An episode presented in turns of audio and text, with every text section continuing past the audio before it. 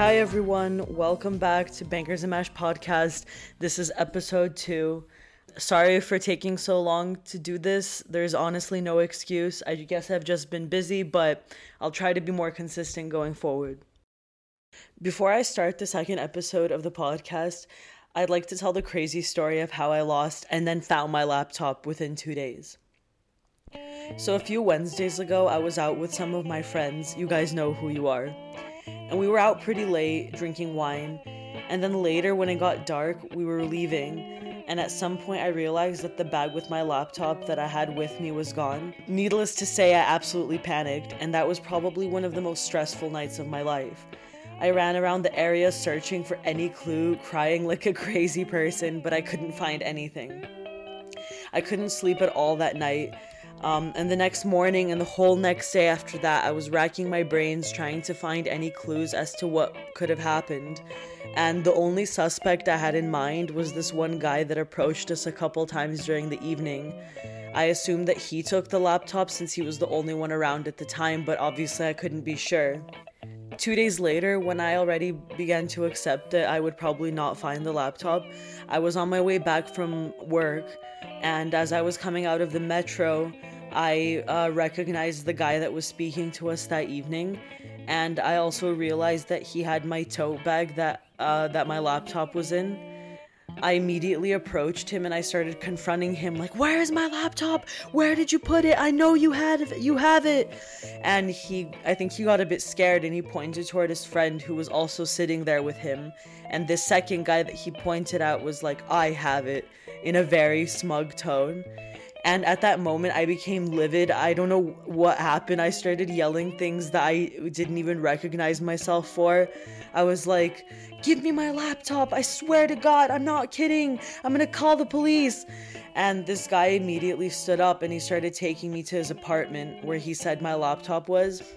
And honestly, guys, in retrospect, it probably wasn't the best idea to follow two strangers into a private apartment, but ended it ended up fine in the end because as soon as we got there, my laptop was there in the case, still completely untouched in the middle of his desk. And when I got home, I opened it up, and the same tabs that I had opened when I was using it were still open. So it means that he hadn't even opened the laptop. And that was probably one of the craziest, most miraculous out of pocket stories I've ever personally experienced. Honestly, big bless for real. Um, this is something that I never thought would happen, but you know, miracles happen, and I hope you guys get the same luck I experienced that time a few, a few weeks ago. Okay, without further ado, let's actually get to the topic at hand the long awaited second episode of the Bangers and Mash podcast with your host, Bonya. Today, we will be discussing a very extensive and interesting topic sampling. Sampling has become such a prominent foundation of today's music that we don't even recognize it a lot of the time. And even if we do, it is never really treated as something out of the ordinary, but it wasn't always like this. In case you're not familiar, let's first define what sampling is. Sampling is the process of reusing a portion of a sound recording in another new recording. This can honestly really mean anything layering, speeding up and slowing down, repitching, looping, etc. Um, basically, it means taking and repurposing a soundbite or a previously recorded song into a new song.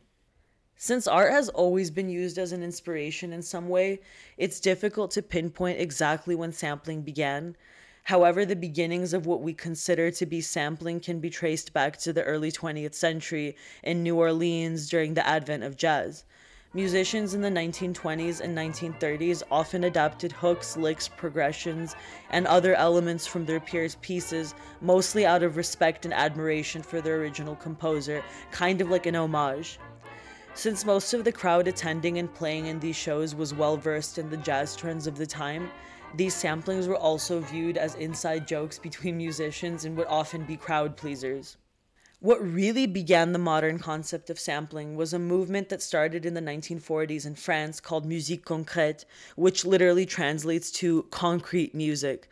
The chief innovator of this sound was a sound engineer named Pierre Schaeffer, who in 1948 developed the idea of this highly experimental form of music by recording sounds on tape, splicing them, and manipulating them to create sound collages. He would literally use anything from the human body to locomotives to kitchen utensils uh, to anything he basically had on hand to create these musical works.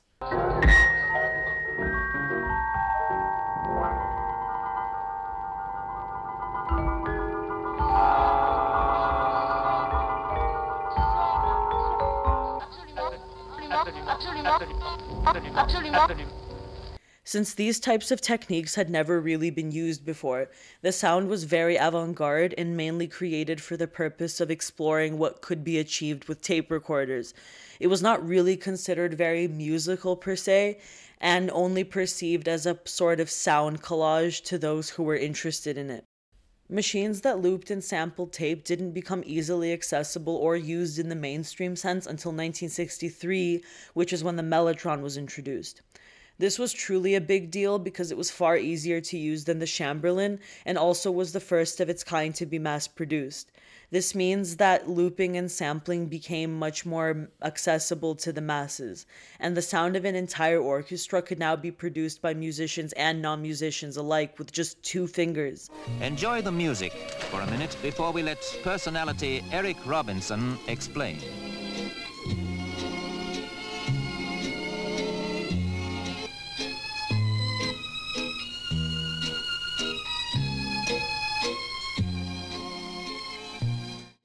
Well, explain how it works, please. Well, actually, it's fairly straightforward. It's a musical computer, and as you know, Eric, the right hand is lead instruments with a choice of 18 different ones, and the left hand is rhythms in this half and backgrounds in this half, and it's all been fed onto hundreds of tape tracks. All right, well, I suggest that uh, you play a little simple piece. What about it? I thought you'd never ask. My party piece. Bye Bye Blues with two fingers and nothing up my sleeve.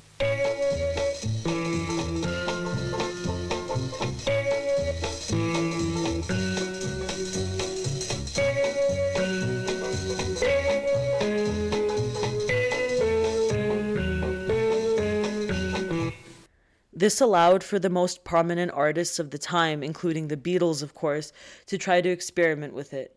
You might actually recognize one of the earliest and most famous uses of the mellotron in the song Strawberry Fields Forever.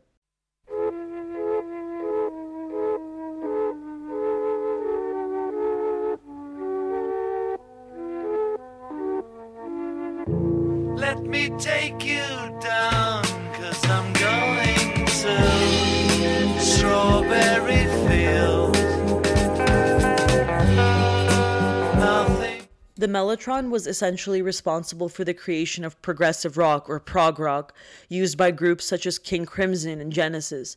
For example, in the song The Court of the Crimson King, from perhaps the most notable 1969 prog rock album by King Crimson, in The Court of the Crimson King, you can prominently hear the mellotron in use.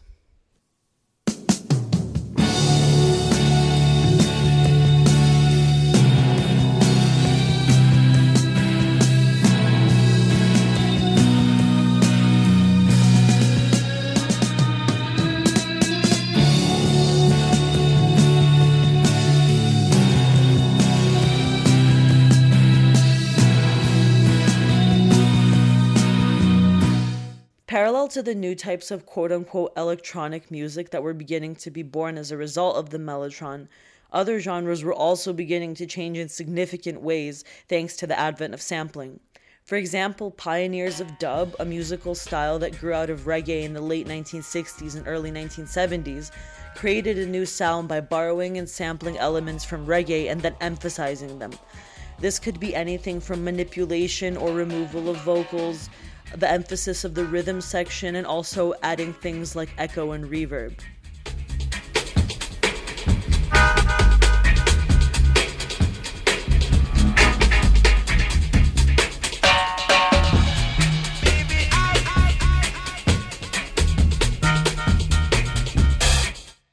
Despite being already used extensively in the 1960s, sampling didn't really become super mainstream until the 1970s. This is in large part because of the fact that up until this point, sampling was only done through tape loops. This all changed in the mid 70s when the first digital samplers were beginning to be introduced to the public, and this significantly simplified the sampling process, making it way more accessible. An interesting and unexpected consequence of the increased use of sampling by this time was the accidental creation of hip hop. This happened because DJs and producers in the late 70s started to sample funk and soul records and rapped over them.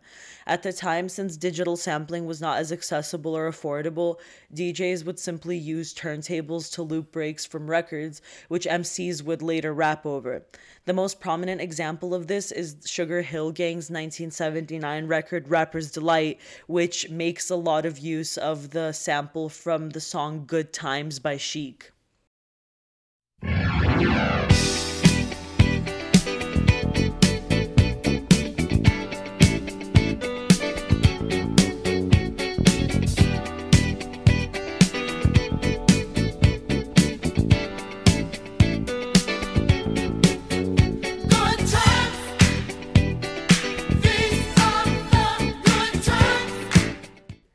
Now here's Rapper's Delight for comparison.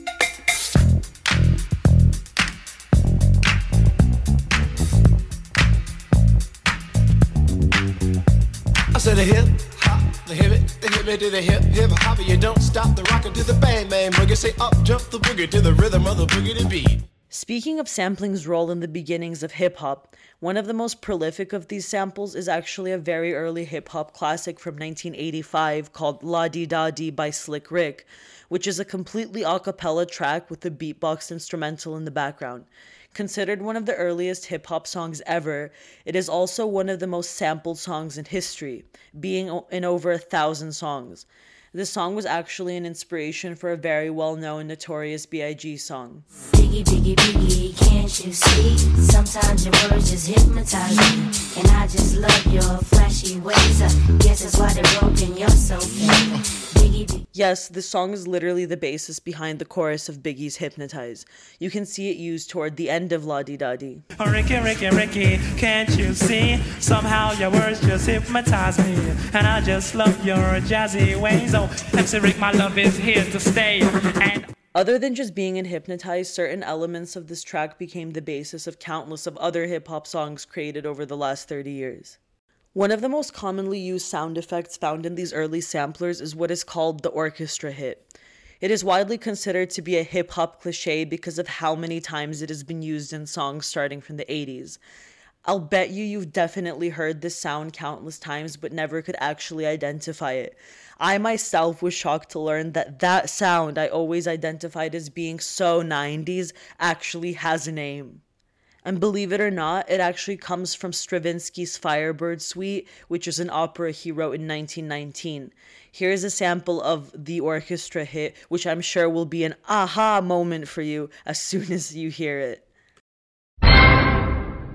You might recognize it as being in classic 90s hits like NSYNC and Britney Spears.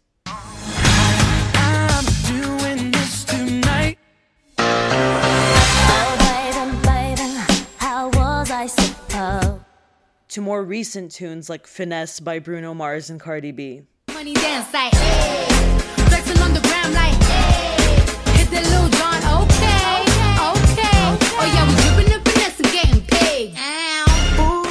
MCs and DJs using samples in this way became so widespread by the mid 80s that there was even a series of compilation albums titled Ultimate Breaks and Beats, which were released from 1986 to 1991, and they were just collections of different beats, sounds, and straight up samples of older songs. DJs and producers used this compilation a lot during the 80s and early 90s to sample their beats. The most notable of these samples on volume 1 of Ultimate Breaks and Beats is the most sampled break of all time, the Amen break. Having been used in more than 5,000 songs as of 2021, believe it or not, the Amen break is a 6 second drum break in the Winston's 1969 song Amen Brother, and this sample became the bedrock of hip hop and it's used literally everywhere even today. You'll definitely recognize what I mean.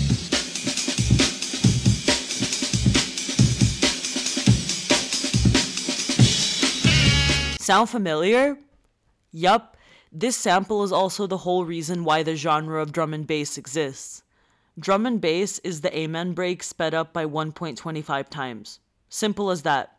Here is a jungle slash drum and bass song from 1994 called Maximum Style, with the amen break being used in full swing.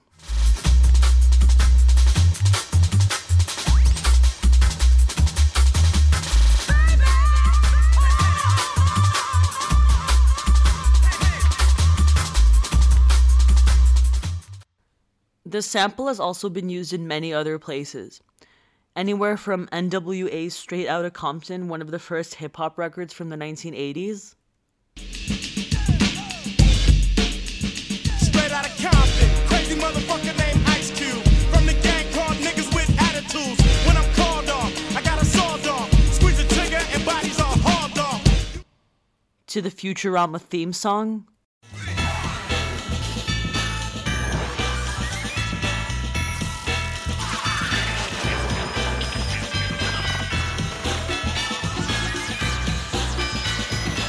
Despite how illustrious the history of sampling is and how commonplace it is in a lot of popular music, it wasn't always easy. During the end of the 70s and 80s, when sampling really started to take place, many more quote unquote old school artists understandably interpreted it as stealing. They thought, how can simply taking someone else's idea for your own song be anything creative? Because of this, many of the artists who initially took the risk of sampling started to face a lot of e- legal issues. In the 80s, these DJs using samples were sued so often that many of them chose to stay anonymous and never received credit for the samples they used for their own work. One of the artists that faced a huge amount of legal issues for this were the Beastie Boys, who are actually iconic for introducing a new way of producing hip hop namely with their 1986 album Paul's Boutique, which uses about 200 samples from other songs. Fun fact being huge fans of the Beatles, they sampled them a bunch of times on this album. Even though this album is regarded as the quote unquote blueprint for sampling, it is, and revered for its creative rhythm structure, the Beastie Boys are still being sued for this for huge amounts of money, even to this day, over 35 years later. By the late 80s and early 90s, sampling became so widespread and so many DJs had learned from artists like Beastie Boys to stay anonymous that it was nearly impossible to track the purported thieves of these songs and they became essentially untraceable. This actually introduced a philosophical shift. Musicians and listeners alike began to understand that sampling isn't actually stealing, but rather bringing new life to older music let's have a run through of some very well known songs that you might recognize as being sampled from other older precedents. Like Stevie Wonder's Pastime Paradise from 1976. And spending most their lives living in pastime paradise. Been wasting most their time glorifying days long gone behind. Been wasting most their days in remembrance of ignorance, so dispraise. Tell me? Which was then sampled in a very famous hip hop song you might recognize.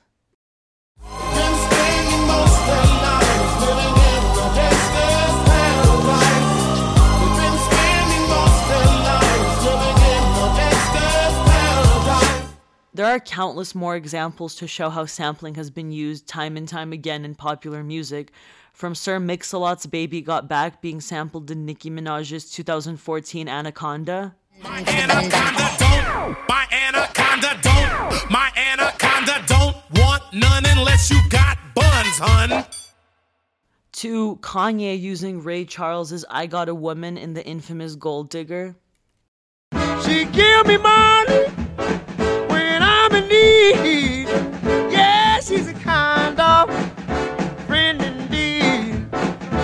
I got a woman way over town that's good to me. Uh, She give me money. now I ain't saying she a gold digger, I'm in need. but she ain't messing with no broke, broke. Give me money. Now I ain't saying she a gold digger, I'm in need. but she ain't messing with no broke, broke. I got a Get down, girl, gon' ahead, get down. and many other countless examples of this that exist. Speaking of Kanye, His song Stronger actually shows a whole sampling journey. First, it started with the song Cola Bottle Baby, which came out in 1979.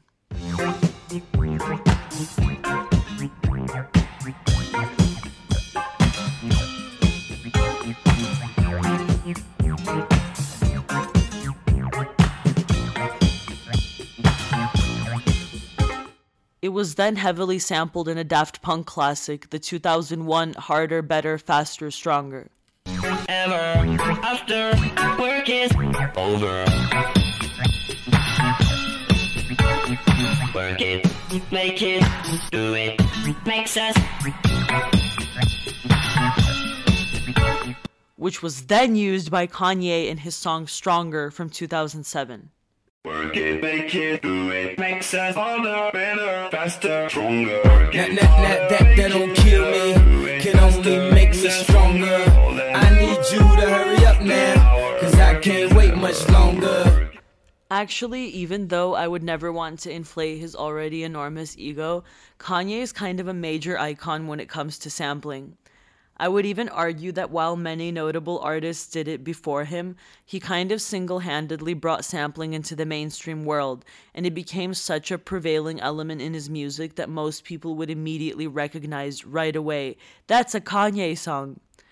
The majority of sampling in popular music, especially hip hop, was influenced by him, and all of his most notable songs use a lot of sampling. That's kind of what his thing is. But of course, beyond Kanye, I would say that the majority of mainstream music today, or even not necessarily mainstream, but um, popular music of today, uses sampling in some way, shape, or form. It may, might be some very explicit use of sampling or might be something more discreet, but I would argue that the majority of music is somehow influenced and shaped by sampling and it happens so often that we take it for granted. But it is sometimes really fun to be able to detect random samples that you hear in newer songs because it's kind of fun to recognize maybe some older more obscure songs that are being brought new life as a result of sampling I'm actually very curious to see how sampling is going to change in the future because we've already been able to witness the journey that it took from around the late 70s and 80s when it really became mainstream to now. And that's already a 40 year period and it's already changed a whole lot. So I'm very excited to see what sampling will be like in 2062. But the main point being that pretty much ever since sampling was brought out into the mainstream, it has never really left music or mainstream music, and I don't expect that it ever will. And that's actually kind of something very exciting because if you told someone a hundred years ago about this, they probably wouldn't even be able to fathom what that could mean.